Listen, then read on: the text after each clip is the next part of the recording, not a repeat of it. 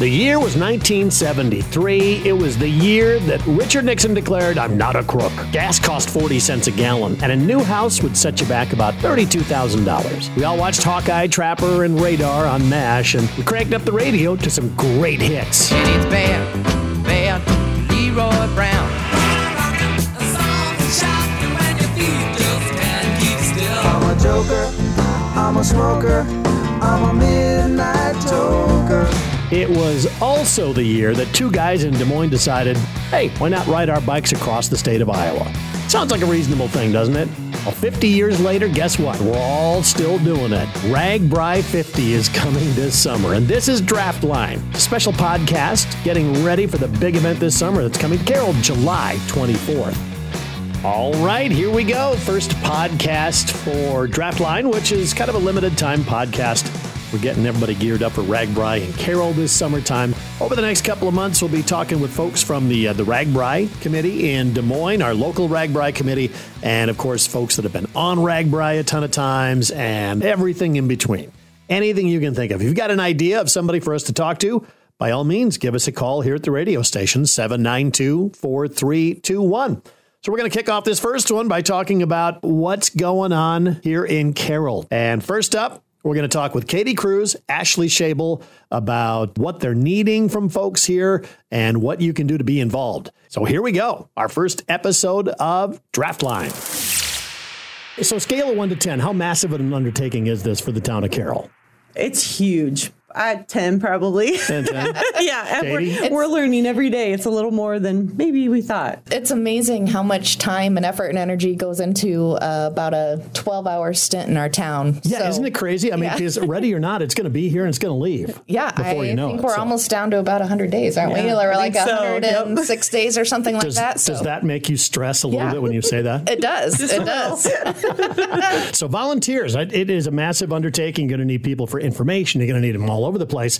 What are you guys looking at for that right now? Well, I am actually the volunteer coordinator, and the numbers are kind of staggering this year with this being the 50th anniversary of RAGBRAI. There's expected to be a ton of riders, especially as they get closer to central Iowa. So we are needing as many volunteers as possible. If you want to help leading up to the event, that's possible. If you want to help a day before, day of, day after cleaning up, whatever it is, we need help. Are we talking all ages, all any abilities? Yep, yep. I have um, I actually have a list of about 18 different subcommittees here that I need volunteers for, ranging from beverage all? garden. 18? Yeah, yeah. yep. Just a staggering uh, 807 volunteers divided up amongst that. But uh, yeah, if you want to, you know, beverage garden, campgrounds, electrical, public safety, whatever it is.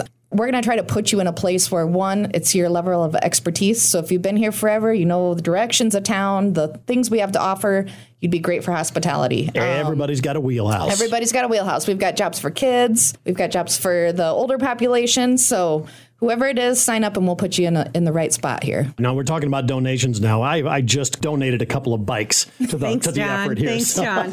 he even said we could paint them. Yes. Abs- absolutely, you can have these. So you're looking for lots of things, lots of different things, not just money donations, but anything you got. Yeah, we, um, you know, as we started thinking about hospitality and decorating, inviting people in to kind of, you know, experience our town and stuff, we want to keep our You'll Have a Barrel of Fun theme. We're hoping to bring some of the history in with that. And so, um, you know, whiskey barrels and wine barrels, that hasn't really been a problem for us yet, but we wanted some bikes, so we threw it out there. I think we've collected a dozen already, but we'll take some more because even if we have some pedals or some seats or handlebars, you know, we, we would love to have that. So let us know. And you can go to our um, chamber Facebook page with some information about that. And all our forms are posted there too. All kinds of options available. Really, really cool stuff. So who do they contact if they got something they want to donate? You can contact me at the chamber. I'm at the chamber office. A.Shable at caroliowa.com is my email, or you can call there too, 792 4383. And if I don't know the answer, I'll direct you to where you need to go. I've become very good at that. Were you Um, guys a so- part of uh, the last time RAGBRAI rolled through? I actually rode from Atlantic to Carroll the last time it was here. You so, yeah, survived I, the I hills. experienced it. I came through Dedham and Willey and made it to Carroll and about died. But yeah, um, it's it's fun. I have never ridden the whole thing, but have done some days. It's crazy. Crazy, It's isn't it? crazy fun. And I, I can't imagine 50th. What are you guys hearing about participation? I know they talked about record registration so far, but that doesn't really tell you the day to day stuff. yeah, high numbers is what they keep telling Yeah, us. You know, I think right now the registered riders we're right around twenty to twenty two thousand. yeah, I think that's right. which mm-hmm. it's a little higher than it, it typically is. But then they always say you have to account for those. I think they call them renegades, the, the ones that don't register and just show up to your town and are like, "Hey, I'm here. What do you want me to do?" So And there uh, will be plenty of those, I'm I- uh, sure. yeah. each, Yes. each day they pick up and they drop off and things like that. The, the main place to get information is the, the Facebook page, you say? Yeah, right now and the radio. People want to hear you on the radio with all the information. So they can All call right. out here and you direct them our way. But yeah, the Carroll RAGBRAI Facebook page has a lot of, we do have all the links out there, whether it's housing, food and vendor is there, volunteer form is there. If you want to host writers, you know, we need homes too. So um, if you are there, even if you're not, and you want to offer your house, you know, people would like a shower. And if it's hot, you know, July 24th, we might have a heat wave. So people like to get into some air conditioning, take a shower. So if you're willing to host some writers, we're looking for that too. And those forms are also available. That is the wild card, is the weather. How hot is it going to be? What's it going to be like Uh, pre- that day? And- predictions are perfect. It's Ah. gonna that's Katie's the forecast of the already. Yep, perfect Sunshine. weather, sunshine, seventy tailwind. I love the way you think on that one there, Katie. So, Katie Cruz, Ashley Shable joining us here. It is going to be a crazy scene in Carroll, no doubt about that, coming up in July.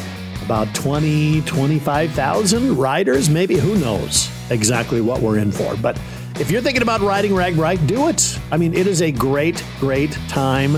But you better be ready for it. And next up, we're going to talk with a guy who's fixed my bike more than a few times, Chad Unkin with ISEC Bike Shop right here in Carroll. I mean, there's so many options when it comes to uh, different kinds of bikes, things like that. What do you need for your bike to be ready for the biking season?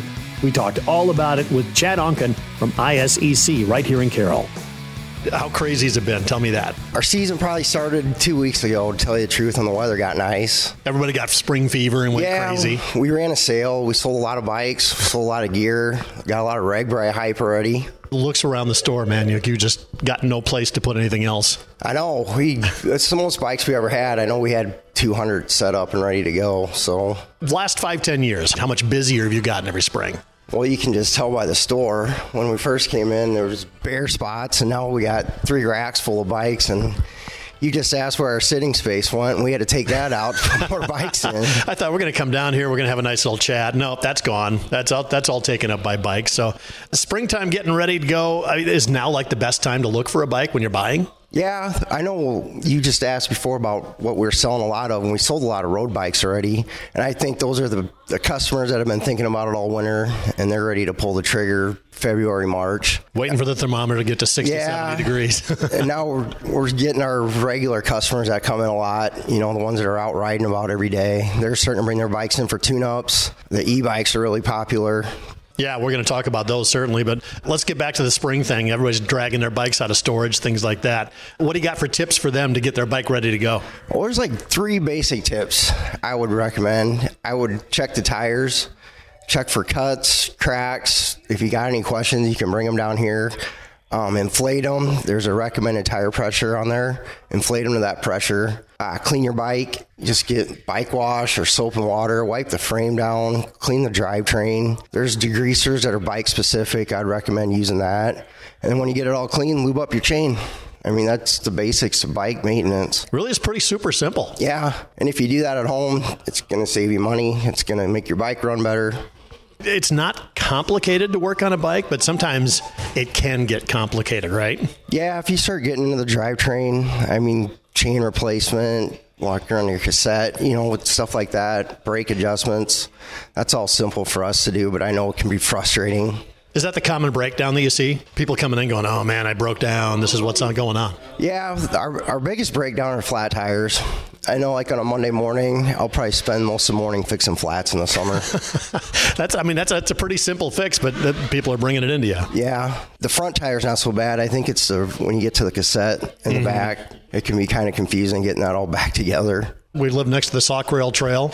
Have you seen the ridership grow a lot over the last few years there? Oh yeah, I see a lot of uh, out of town people coming in just to ride the trail.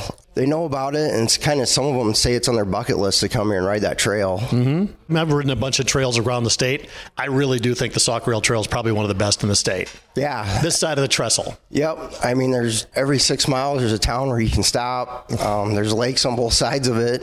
There's always a ride going on Yeah. somewhere. About every weekend, there's something going on. Do you get out and ride bikes much? I do. I love to ride bikes, but when you own a bike shop, you spend a lot of time working on them. You don't get a chance to ride them too much. But yeah, we we try to do the big rides, but I know a lot of the weekends we're we're working on them. I see more and more all of the uh, the e-bikes, the fat tire bikes, things like that. Are you selling a lot more of those? Yeah, so the fat tire bikes came out since we've been open, so we've seen that from the get go.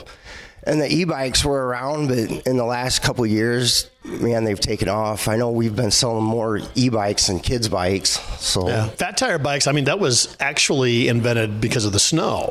snow and sand, yeah. We, we aren't seeing a lot of people riding in the snow around here, are we? no, there's a few diehards that ride them all winter, but I don't know. They're fun to ride. Everybody thinks it'd be hard to pedal, but they're really not. You get on those uh, like Crush Rock trails, things like that. Those are awesome. Yep. They say they ride just absolutely amazing. So let's talk about the recumbent bikes. That's been something that's grown a lot too, right? Yeah, uh, we sell a lot of uh, the trikes. We carry Sun and Terra trike. That market's definitely taken off, and those also have the electric option. They look a lot more complicated to work on, are they? They take a lot longer to set up. I, I mean, bet. usually a, a normal bike we can put together in an hour, and one of those things is probably three to four hours. Well, because I mean, some options have just two wheels, some have three, and you know, you can get a, de- hundred different variations. It seems like. Yeah, we sell more of the trikes and the just the two wheeled recumbents, but they are popular. Talk about the e-bikes, because man, that's that that just seems to be all over the place. That's what really has exploded the last few years, and they're coming down in price, aren't they? Yeah, there's different options. I mean, you've got your mid drive motors, they're going to be more expensive, but like the rear hub motors, uh, we sell some of them now. One thing about the e bikes I see is everybody that takes one out for a test ride comes back with a smile on their face.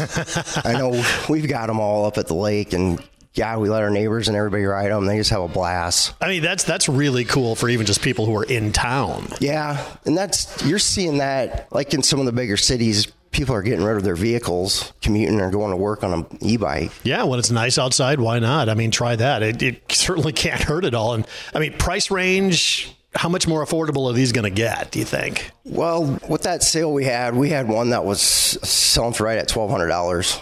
So I mean, that's that's, That's cheap. Yeah, I mean, they, they were like four or five thousand not that long ago. yeah, and that was an Electra. So I mean, that's a that's a top brand bike. That's like one of the number one selling e-bikes Wow. United States. So they are getting really super affordable. So, so if somebody's going to be out uh, heading out on, I mean, any kind of road trip or on a bike trail somewhere, what are the things they got to have in their pack?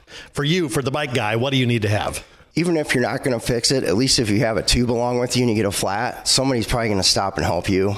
So I'd make some sort of a flat pack, have your tube with you, some tire levers, and a way to inflate it, either a hand pump on the bike or a CO2 cartridge, and then just a multi tool.